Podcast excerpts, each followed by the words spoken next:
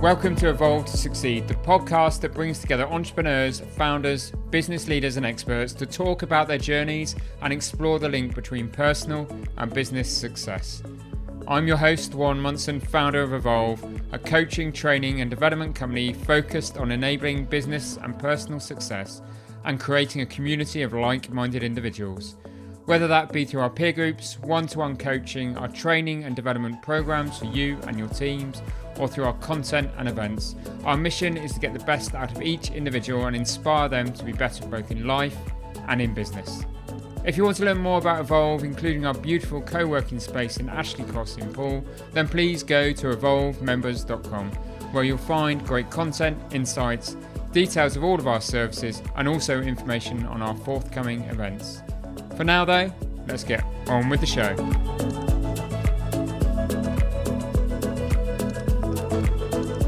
On this week's episode, we have Joe Colman, Head of Sales and Marketing at Summerdown, the Hampshire farm that has been growing and harvesting its signature Black Mitcham mint for almost three decades.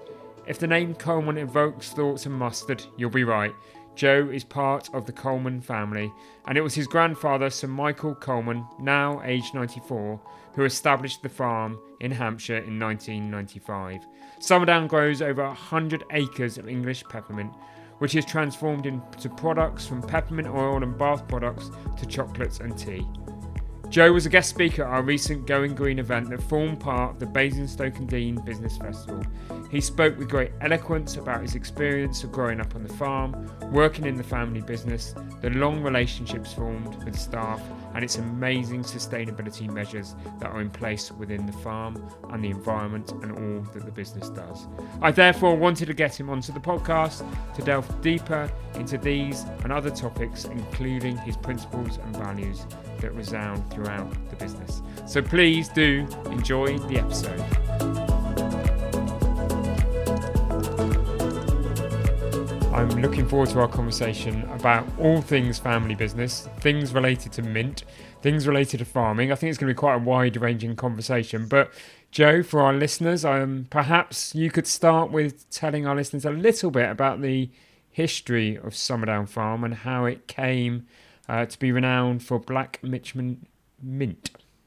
Yeah, brilliant. Um, so we're, we we're, we're a we're a family business uh, and farm. I mean, my, the, the the farm Summerdown has been kind of uh, with my family for close to 100 years, and uh, had always been a, a, kind of a very standard English arable um, farm, and we, we still do a lot of, of, of, arable farming. But about 30 odd years ago, my, my grandfather, who was, was coming to the, the end of his career um, in um, his kind of first place of work, decided that um, he wanted to do something different with his retirement. And after realizing he could perfect his golf swing, he got a bit bored and, and, and started exploring um, the, the history of, of peppermint um, in the UK and, and fell in love with the, um, the the romance and the story of Black Mitcham peppermint, which was a um, a, very widely grown mint down in, in, in South London, in Mitcham, in uh, uh, just outside of Surrey, for hundreds of years. Uh, and then during the, the wars, uh, we turned all of English agriculture away from uh, useless things like peppermint into useful mm-hmm. things like wheat and oats and, and onions and potatoes. Uh, and so uh, Britain, which had been the, the home of peppermint, um, suddenly uh, found itself growing kind of virtually uh, nothing. I mean, the peppermint in, in French is menthe anglaise. Mm. It is English mint. Uh, it, it, peppermint is where the Romans first found. Uh, England's where uh, the Romans first found peppermint. And so uh, this whole kind of romantic backstory of, of peppermint led my grandfather to um, explore what what mint was growing was looking like and found that Black Mitcham had actually been taken by some farmers uh, in um, north uh, west America, uh, Washington and, and, and, Oregon. And so we, we went over, we, we got some cuttings from some kind farmers, uh, and we brought some back to, to our farm in, in Hampshire and uh, started with just a few cuttings, which we propagated in, in my grandparents' kitchen wow. garden uh, before planting that into the corner of one of our fields, about the size of, of half a tennis court. And it, it, it's from that very first planting that we now grow around 100 acres of black Mitcham peppermint um, wow. across our farm. That's all directly related back to that very, very first. Uh, so within 100, within yeah, within 25 years, you've gone from a small half a tennis court to 100 acres. Yep of farming black yep. Mitcham peppermint. Wow. That's right. Yeah. So it's it, has been a, a, huge endeavour from uh, from our master of mint, Ian, who, who's been um, working with with the family and on the farm for, for over 40 years, and uh, he he he's really perfected uh, the art of of growing a very fickle plant. Because you, you might think, oh, it's like my garden mint. I put it in and it, it spreads like a weed. Um, uh, uh, unfortunately, the mint we're growing is, is a little bit more um, more particular than that, and so it, it takes an enormous amount of, of care uh, and attention to create the right environment um, for for the mint to thrive. Um, and in our I'm farm. just I'm intrigued. I love that job title, by the way, Master of Mint. it's a great it's one. A one, one of the best? I've ever heard. Master of Mint. Um, but I mean, is it a normal farming process? You know, do the crops grow? Do you cultivate the crops? I mean, it, and what's the it, process of growing mint in itself, Joe? Yeah, so it, it, it is a it's a normal perennial crop. So we, we plant the the um, uh, the root structure down. So we we transplant the roots, um, or we um, we've worked with a, a, nursery to produce some plugs for us from our own stock. Um, so they're helping grow a little bit more. We we put that in the ground, and that that we hope will stay in the field for 20 uh, 25 years. Uh, so we actually we took out just this um, this autumn the very last uh, uh, mint from uh, our original peppermint field, and so that the, the field that we were growing the mint in last summer um, had been uh, connected for um, the to the mint for the entirety of it of its life, and so it really is um, a, a strong story. Wow! And you then take the mint and you produce products with it. And do That's you right. sell to other users of Mint, or I mean, what's the kind of business model cycle that goes alongside the farm, Joe? A, a, a whole range. So when, when my grandfather and Ian started off with this um, wild idea of growing peppermint, um, the thought was it would be like every other crop we grow on the farm that we we we we grow it, we grow it really well, we process it, and then we find an end user that we sell the, the ingredients to. Mm. Um, it, it, turns out that the mint that we were growing um, was had such a specific and particular flavour that nobody wanted it uh, because it would um, it would transform the taste of their uh, existing product too much, and they were quite happy with their existing mint that they were buying.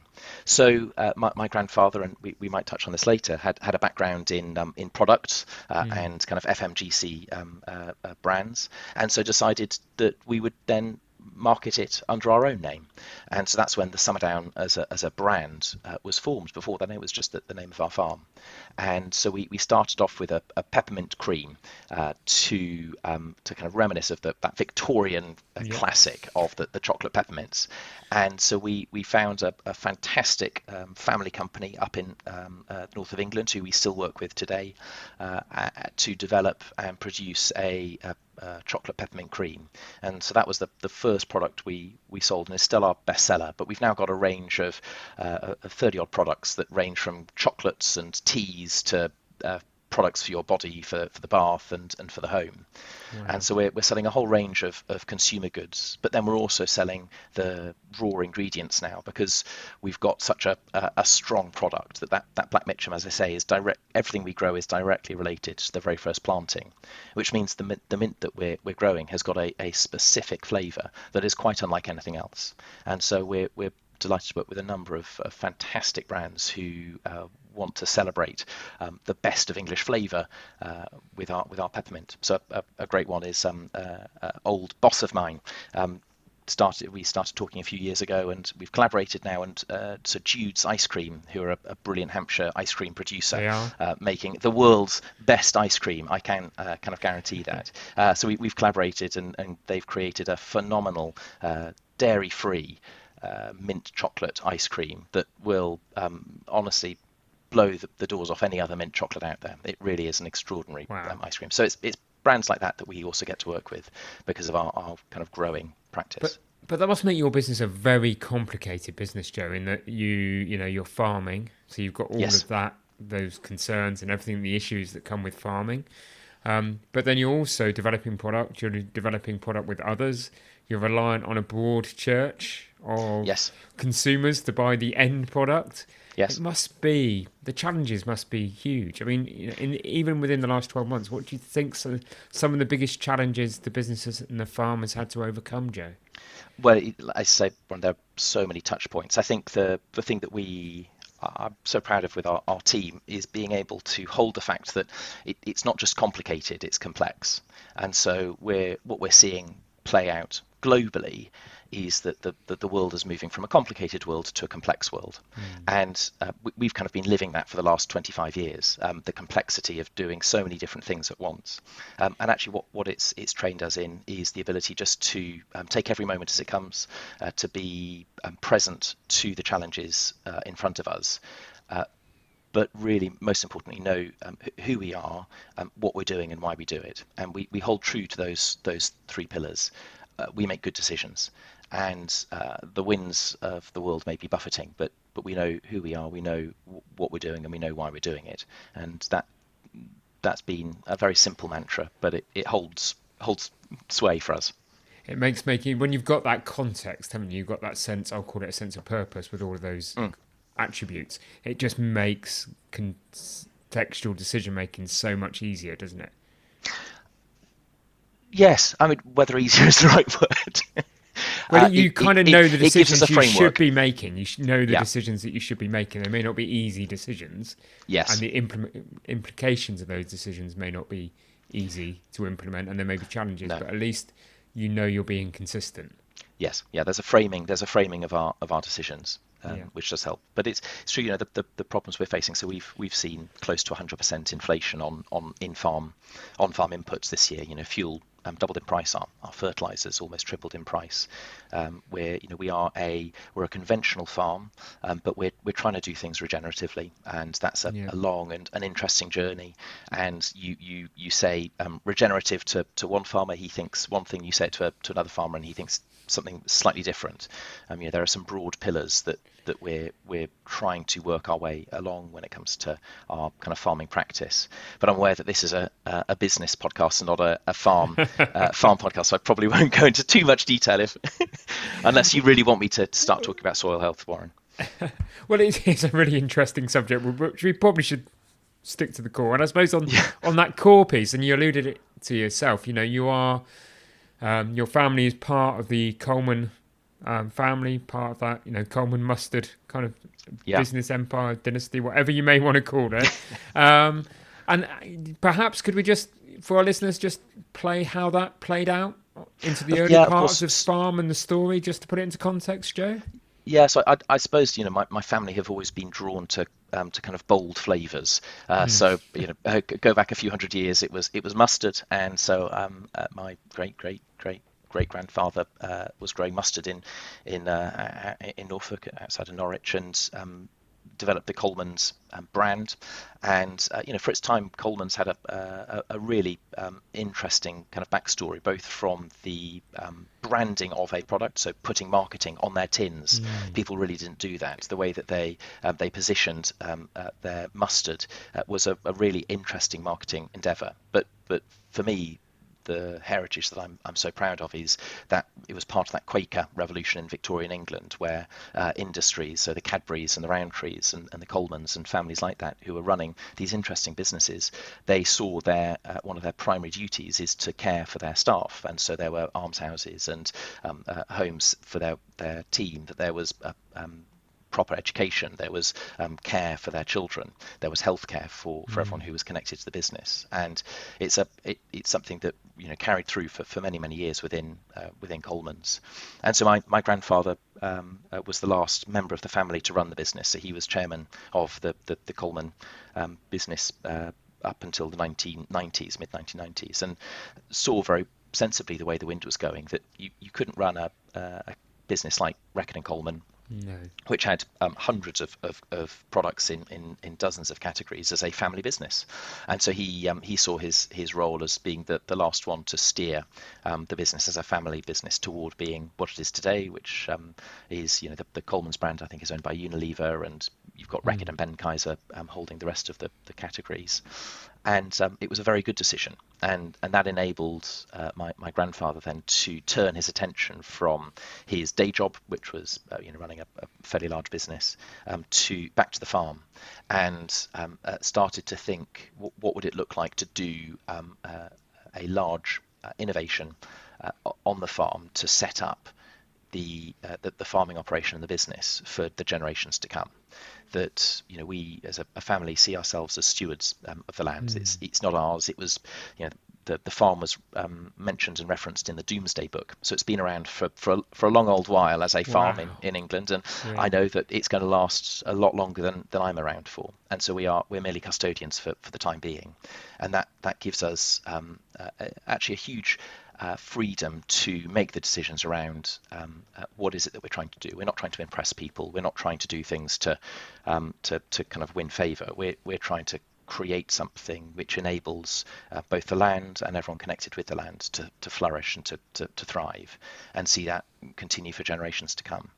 Wow, that's a, that's I mean, it's, it's incredible that foresight from your yeah grandfather just to to, mm. to make that shift.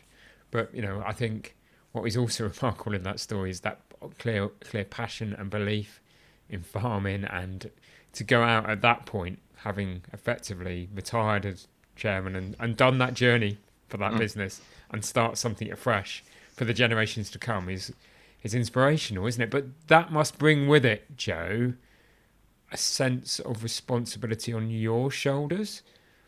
And do you think there was always this expect? We'll talk about some, you know, some early bits of your career, but was there mm. always an expectation that you were going to come into the farm and in the family business? Was it a sort of done deal, or I, I did you have choice? Who, I suppose it depends on who, who you ask. I, for me, no. Um, there was never I never felt a um, an expectation that this that I had to do this, and there would be kind of I'd be letting everyone down terribly if I, I didn't do this. And so you know, so we say, well, we'll probably touch on a little bit about my strange kind of back kind of career to date, but it it was never a, um, a, a, a, done deal. And so when actually I joined the business um, six years ago, my grandfather was very clear. I was I was joining on on probation. I had to prove myself mm. uh, that this uh, I, I, had to kind of come in and and um, start you know um, at the beginning and and prove that I had what it took to um, slowly take on from him a few more of the responsibilities. It's, it's, taken, you know, six years, and he's starting to, to let me have a, a little bit more of a of an input, which is very kind of him. But you know, he rightly reminds me that he um, he has quite a lot of experience, and uh, uh, so yeah, there was no expectation, and I think that again goes back to the kind of family values that that, that we have, um, which kind of wonderfully is is rooted in love, and so it's mm. it's uh, it's a real joy to be able to work with with with my grandfather and and that being a loving relationship and realizing that actually for for a lot of time we don't really talk about love in in business but it's it's something that i i kind of think quite a lot about yeah. i i not only from a you know subjective i want my customers to love what we create because I really think what we do is is exceptional and I really really am proud of, of what we, we create from the farm but if if we're not doing it um, uh, with love ourselves and we just see it as a either a means to an end or a, a commodity mm. in and of itself, uh, you very quickly lose the heart. And there's there's something just spectacular about um, the, the kind of natural environment um, that you can't but just sometimes stop and go, you know, wow, this is this is amazing. This is beautiful. Yeah, so there must be days when you're on the farm and it must be just such a privilege uh, every to be day. in that natural environment yeah, every day, and I, I, you know, especially after the the, the, the dry winter uh, summer we had, uh, even when it's pouring with rain, uh, joy in the heart. But it's uh, you know, yesterday there was the sun kind of catching um, the cobweb um, just uh, on, on one of the buildings, and it is just an extraordinary beauty that we again get to interact with as as being a farm-based business. Um, that you know, the natural environment is is an extraordinary uh, and, and precious thing, and our kind of driving mantra. You know, one of our core values as a business is to see the environment come alive, mm. and and so we want uh, we want every touch point of our business to be actively enhancing uh, what it comes into contact with, um, rather than degrading. Um, so you know, Warren, when I know that we, we, we first met, I mentioned a few kind of different poets, um, yes, and I, I, think I, I, enjoy poetry. So uh, one of my um, uh, uh, kind of favourite poems, who, uh, poets who had a, a, great impact on me, um, uh, talked about how there are no unsacred things, only uh, desecrated uh, and sacred, and that that fact that there is no neutral. We're either building into um, the beauty uh, and um, a joy of the natural environment, or we're degrading it. Mm. And so we're, we're always thinking, how can we do what we do better? How can we do what we do in a way that actively enhances the environment that it, it is situated within? And I mean, that was, you know, when we first met several weeks ago, you were a speaker at our recent kind of Going Green event, which was part of our Basingstoke Deane Business Festival. And it, it was that passion for the environment and what you could do on the farm and, and leaving it in a better state than, you know, you, you found it, as it were. And, and that has also led you to become a certified B Corp, hasn't it? It has, yeah. So we, well, we were the, we were the second farm. Um, unfortunately, we weren't the first, and I was all ready to be annoyed about that. But then the, the first farmer, Fergus, who got there, is a lovely, lovely guy and des- and deserved being so first. You can't hold it against him. I can't hold it against him. No. So we, yeah, we were the second farm in the UK to be certified as a B Corp, and it was it was a it was a hard process, um, but and uh, it, but a really um, really enjoyable one despite the, the challenges because it, it really made us think um, uh, uh, what we're doing and, and actually I think revealed to us that you know a lot of the stuff that we were just doing um, uh, naturally we didn't have really um, framed or written down or communicated in any way so it helped mm. us really think through how how do we hold our values how do we then communicate those in a way that aren't just things on a piece of paper um, but are, are genuinely lived um, uh, in every facet of, of the company.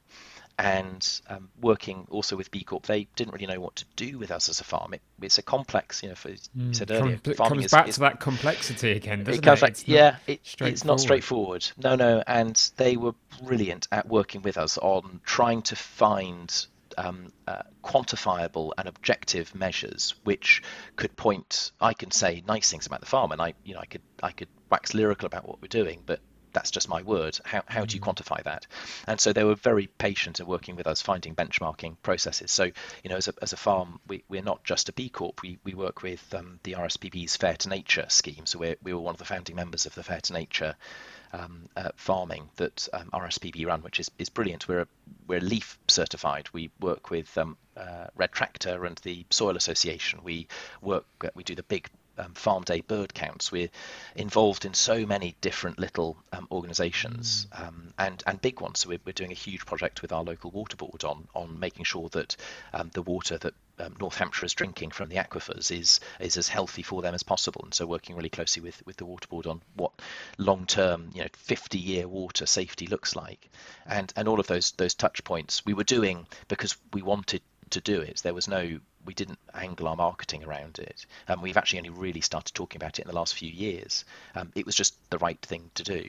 And and was it always something that you know when your grandfather made this transition into the mint business that the farm was always very green, or is it something only in latter years now the business is established that you've turned towards? No, so um, Ian, our, our, master of mint and, and, farm manager, he he's always um, taken this approach. So his you know his, his, wonderful saying is, yeah, I just always want to leave the the, the farm in, in, better heart than I found it. And so, like I say, he's been with us for 40, 40 years now, and um, the you know the farm really is in better heart than, than when he he first came. Mm-hmm. And um, there are uh, what, what's so exciting about this moment in in farming, uh, and it's true for most business. There's a huge amount of innovation and change going on at the moment, and so there is an opportunity for us to continue down this this regenerative path that we've just been kind of slowly and quietly doing. It's it's why again we, we talk about ourselves being a regenerative business rather than a regenerative farm because there's still so much kind of development kind of developing language around um, regen ag. But when it comes to being a regenerative business, it is back to that that principle. We want every touch point of our business to be actively enhancing the relationship that it's connected to, whether it's with suppliers or customers, whether it's with the, with the land um, or mm. um, with, um, with, with our um, our consumers. And I'd imagine on the farm, it's interesting here, isn't it, in terms of team engagement, employee engagement. Uh, is some of those principles from the kind of Colman family business of really looking after your people in a kind of unique and different kind of way still part of the values of Summerdown? I very much hope so. Um, that, okay. that that's what, what people feel. I, again, it's it's it, I, I, could say absolutely, but you probably have to ask Derek or or Charlie or, yeah. or, or, or, Rosie. But no, we uh, yes, um, we it, it, it, looks different um, uh, today to how Clearly. it looked um, uh, kind of for my my kind of um, forebears, but it's um it, it is uh, always a, um, a question of how we then work with and, and, look after our team because it, you know if we don't have a, a, a happy team mm. then it, it doesn't really um, uh, leads to a, a long-term strategic position. So we'll you know we'll we'll we'll talk, or at least not where language is interesting, but you know I'll work towards having kind of a, uh, an expectation of high excellence with high grace. Hmm. You know, so that that that are you know the ethos in in how we communicate, how we make decisions, what our actions look like. They you know they they speak um, uh, truth and love, as it were. You know, we we want to be creating something truly exceptional at Summerdown. So that requires hard work, but that's not through um, a kind of uh, a regressive and um, dictatorial um, framework, but through collaboration. collaboration. You know, we're a, we're a, a sleeves rolled up uh, type yeah. of, of business that everybody um, uh, pitches in. There's you know there, there's no um, uh, hierarchy um, in terms of um, uh, kind of uh, the leaders sit in the, the, plush office and everyone else gets on with the work. Uh, everyone everyone pitches in. That's interesting, isn't it? Because I think very eloquently put, Joe. That I love that phrase, high excellence with high grace. Because in kind of leadership terms, there is this concept that you've got to be you've got to lead with high challenge and high support, and mm, it's just mm. such a more elegant way of putting it, isn't it? Well, it's, it's lovely. It's, it, I've, I've kind of been really um, uh, inspired by a few kind of different organizations over the years, and, and one of them, the, the guys actually uh, helped kind of develop this this thinking is um, is a company called Praxis Labs. They're based in, in New York, um, and they um, uh, uh, their their mission is to see um, uh, um, really business be as, as regenerative as, as is possible. They'll, they'll use the word redemptive, but that, that sense that um, business is a force for good, which is why we, we were so keen to become a B Corp, because that's the whole kind of mantra mm. underpinning B Corp, yeah. that, that business is a force for good. Uh, and um, back to, to, to, to Wendell Berry, it, it's either leaning into um, uh, creation, uh, creating something um, that's good and valuable, or it, it's degrading and I, I, want to make sure that we are are seeing kind of regenerative regenerative principles at, at every touch point because I know that it, it makes our our our customers and consumers um, uh, uh, happier at the end of it. So we're we're very clear with our marketing. You know, we I struggle with our kind of consumption-based economy um, when I'm running a consumer goods brand. Absolutely, uh, with packaging and everything that goes with it. it yeah, exactly. So it's, it's a bit of a it's it's it's a discomfort for me, but it's a good discomfort because it, it forces us to ask you know what are we doing why are we doing it how are we mm. doing it and um, back to those kind of three pillars at the beginning and and for for us our our marketing is never around you must consume if you don't consume you won't be happy mm. um, for, for, us it's um it, it's really inviting our um, our customers to um, uh, to uh, involve Summerdown at key moments. And so we, there are a few kind of moments that we really think that our product would work perfectly in, whether that's the, the after dinner chocolate mint, whether it's a cup of, of restorative kind of um, peppermint tea in the morning, whether it's chamomile tea to, to relax at night, whether it's our, our bath soak to, to have a, a soothing bath. There are these moments where we go, you know, I, I love what we make. I think what we make is really good, very high quality, and, and will genuinely enhance that moment you don't need to, you're not consuming it to exist. You're not consuming it because we're telling you that consumption is good, but we're eh, inviting people to consider Summerdown in those moments. And um, it's a slower way of marketing. It's a harder way of marketing. Um, it it's it comes at um, uh, it comes at a cost because it, it requires a lot more imagination. But for me, it had it holds a lot more integrity. Yeah definitely a great place to be in terms of positioning, isn't it? I suppose during the course of this conversation, we should touch on you and your own journey, and and you, as I understand it, started your professional life post university in politics, which is a completely different place. Totally different to farming. Yeah. So tell us a little bit about that story, how that came about, and you yeah. know your journey really. Joe? Warren, wonderfully, it didn't even involve university. Um, so I, I, um, I, I, was never very good at school. It, it, it wasn't uh, school, and I didn't particularly agree when it came to, to learning. Rings and, two of us. good. and so I thankfully had, had amazingly supportive parents who who saw that, and um, uh, I, I, suppose high, high excellence, high grace was revealed here. Of um, you know when I was a teenager, well, everyone goes to university, and going, I really don't want to. So having that conversation, and the it was fantastic. It Was uh, you you don't need to go to university, but you've got to have a plan. So if you're not doing uni, what are you doing? And so um, spent um, the kind of first couple of years after school working in um, in Watford for for a youth charity, uh, and um, through that kind of met some interesting people, and they, they got me connected with a think tank in Westminster that was looking at um, at uh, social poverty in the United Kingdom, and um, working with uh, their the whole think tank premise was based on uh, that they could come up with smart policy ideas, but if those policy ideas didn't work at the, the, the, kind of grassroots, and particularly with charities who were actively involved in the, the transformation of people's lives, then the policies were, were worthless. So they worked um, tirelessly with, with a whole range of charities across the UK who are working with people struggling with addiction and family breakdown, worklessness, serious personal debt, and um, uh, and so I had a, that first glimpse of um, uh, of the kind of political system um, doing that. Uh, and uh, after a few years, um, kind of time came to an end there, and so I started working with an MP in his constituency office, uh, and he was a great guy, lovely man um, called James Brokenshire, who um, who passed away uh, last year, and uh, really good man. But it was during that that I realised I'm just not interested in mm. in working in politics. It's not for me. I'm not party political. I I, I don't hold much um, um, kind of don't I don't really care for many of the parties, which is is quite easy to say nowadays. but you know, go, go go back ten years, and it was like, yeah. oh no, that you know, people are excited about political parties, not.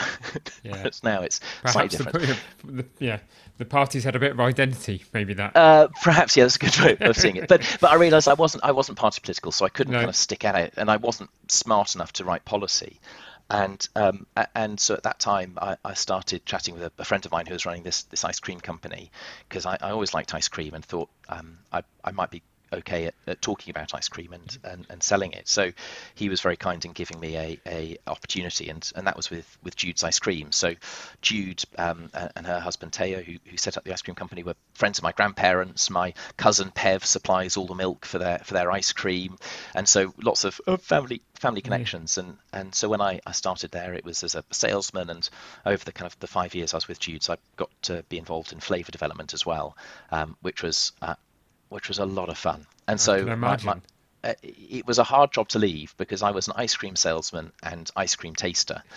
It's a pretty great job, uh, and so was you know. But the, the time came for actually it, it, was probably right for me to to um, get involved with um, with with my grandfather and the family's business. But having, you know, a, a, a circuitous route um, uh, enabled me to to really have a clear idea of what, really who I was, uh, but also what what my skills were, what my weaknesses were, most importantly. And I think that's the thing that I'm often coming back to of of remembering where my weaknesses are and ensuring that there is always cover for that.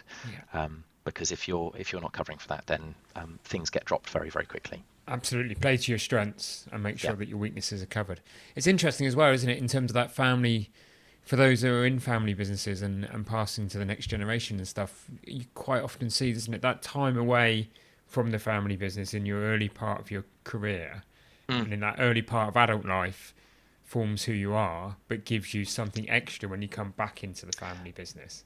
Absolutely, compared and to just working from into the family business from from the get go. Yeah, from get go. It does make a difference, yeah, doesn't it? It does, and I think especially because I was never really expecting. It was only after I started working with Jude's for a couple of years that I thought, oh, I quite like food, and I I quite like selling food and I quite like talking about food and eating food and yeah. um, it's a it's a fun sector to be in um, and particularly in Hampshire we've got just some of the best producers uh, and we've got a, an amazing um, kind of uh, collection through Hampshire Fare which um, uh, is is run by a, a, force of nature called Tracy um, uh, Tracy Nash and so we, we've got a, such a, an incredible story to tell in Hampshire of um, being a you know we're we're often seen as a bit of a, a, route through, so people travel through Hampshire to get to other places. Mm. But uh, but Hampshire is, is such a special place, and so falling back in love with um, with uh, with Hampshire, with the farm, with what we were producing on the farm, and um, being able to kind of come at it with um, with a fresh kind of set of eyes, I think has has enabled us to, to to innovate even even further than I think we even, or at least my grandfather probably thought possible um, at the very beginning. And it's it, it's only because we've got a, an exceptional team who who are all um, equally committed, mm. and uh, it's uh, again it's it's where um, that those values of being um, stewards and custodians come into play because it's not ours. Um, what we're creating isn't doesn't have it's not about ownership. Um, it, it's about being facilitators to see people with skills and talents and dreams and and and and, pa- uh, and passions to to be connected. And uh, like I'm saying, the, the, one of our core values of seeing the environment come alive. Mm-hmm. That's not just about the um, the green and the kind of natural environment. It's about our human environment. We want people to thrive when they're working with or connected to Summerdown, and um, and that that's. Uh, uh something that I, I was able to see done really well at Jude's and try and bring that bring that in even further. That was being done incredibly well before I arrived, but take it to that you know hopefully Fantastic. next level. Brilliant. And again, I suppose that brings that conversation around to legacy, and I suppose that means that I should ask that inevitable question. You know, in terms of both the business and in terms of sustainability. Mm. You know, what's your vision for Summerdown for say the next ten years? Uh, ten years is too short. I'm I'm thinking fifty years, Warren. I'm I'm kind of. Okay. I'm, You're thinking true legacy. yeah, so we're we're working working through a kind of a a, a fifty year kind of plan at the moment, um, but I'd I'd say that um, you know, Summerdown at its core is a regenerative business where where growth for us is never at the expense of of, of people or place. And and you know, we, we think very specifically about place because um, in in B Corp talk, there's the the three P's of profit, people, planet. Yeah. Uh, and so, are you environmentally friendly? Are you doing it well with people? And are you a functioning business generating yeah. profit? Um, for, for me, it's it, it's not um, you know planet is is vitally important, but I am so very blessed to have a little postage stamp corner of, of the planet that, that we are directly responsible for. And so my uh, my my duty and the responsibility we have at Summerdown is to care specifically for this specific place. And I think we we live in a world now which is trying to erode our um, uh, through I think uh, overconsumption, trying to erode our um, connection both to tape place and time that we want to be moving far faster than is is is actually doable. And we want to be moving to different places all, all the time. Yeah. and actually the the farm is a wonderful grounder that we are we are placed um, both kind of uh, through time and place in in uh, space in in a very specific place. And so it's it's the regenerative principles for our, our business that growth will never be at the expense of of the people we work with or the place that we're working um, on. And you know we want to be a uh, an enterprise which creatively restores. Um, and so restoration isn't as simple as um, offsetting carbon, um, which is a good thing to do.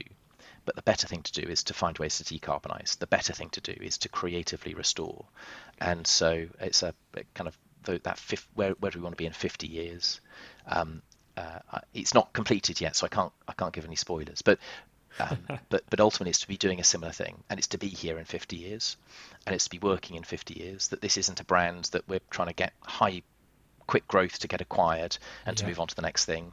That that I I terrify my wife when I say this, but this is I want this to be my last job. I don't want to do anything else, um, uh, and and I want to be working into my 80s, and then maybe think about kind of slowing down. it's in the genes. it's, it's firmly in the genes.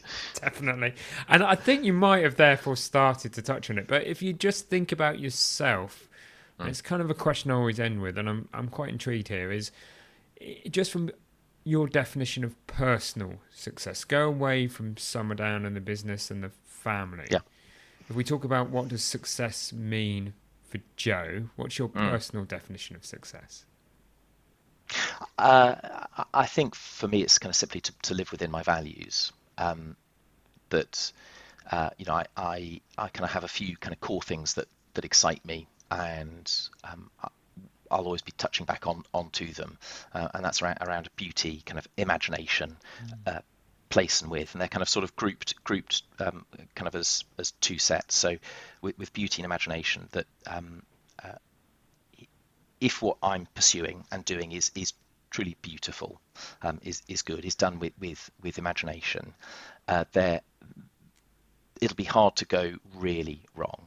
Um, so there's a, a, philosopher called David Whyte who says poetry is the language with which the mind has no defense, and that that imaginative um, angle is is trying to um, uh, trying to create um, in in different ways, um, or I suppose to kind of put it put it another way that um, kind of poetic imagination uh, can uh, uh, kind of characteristically concerns a critique of what's failed uh, and holds an anticipation for an alternative. And so um, I, I, know that I can't change the world. None of us on our own can change the world, uh, and we're not looking to. And even in the context of the climate crisis and trying to reverse climate change, you know, in the UK, we, we could go net zero tomorrow, and it wouldn't make the blind bit of difference to what's going on globally. And so it's not about um, uh, setting objective targets which may or may not be achievable, but about living in a way that in that hopefully can inspire, can can spark imagination, can spark conversation. Uh, and so that's what we try to do on the farm. That we're we're not trying to change the world, but we know we know our farm, and every farm is different. Everyone's land is different. Every context is mm. different. So we're not trying to think about that. But our farm, we know what what a, a thriving ecosystem can look like, and and so then that for me the, those that second kind of twins of, of values of place and width of, of being located somewhere um, and being um, being firmly placed uh, in that location. And um, just being content with that. And there's a, uh, a he, he's a he's a priest and and philosopher um, based in London, a guy called Sam Wells, and he um, he wrote a phenomenal book um, which looked at our the ways that we interact with each other as humans, and he his argument is that the best way to be interacting with another human being is simply to be with, um, not not to change, not to be active, not to do things, not to not to seek uh, anything, um, but simply to be with. And um, that is a, a, hard thing for me because I like to move. Um, I like to be active. I like to um, to be always on to the yeah. next thing. Uh, but that lesson of actually, you know, just simply be with.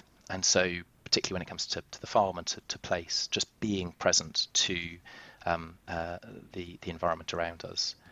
And so, I think, you know, what what does success look like for me? It, it's living within those values. Brilliant. Fantastic, Joe. Joe, I've really enjoyed our conversation. It's one of those conversations that I think throughout the whole of the day and probably over the weekend too, I'm just going to be reflecting on because oh. it's it's it's just you've got you know what's really great and what's been great to hear is those strong principles that you hold hmm. huh. and those strong values and how they cascade through everything you do. So thank you for being a great guest on the podcast. Thank you for making me stop and think and reflect. Um, if people want to learn more about uh, Summerdown, where can they go? Absolutely. I'm sure my, my team are pulling their hair out that I haven't been kind of plugging our stuff more. so they uh, it, uh, go to summerdown, uh, summerdown.com uh, yeah. and um, you'll, you'll, you can learn all about what we're, we're creating uh, on the farm and, uh, and learn about it there. Brilliant. Thank you. As I say, thank you for being an incredible guest on the Evolve to Succeed podcast. It's great to be with you, Warren. Thank you.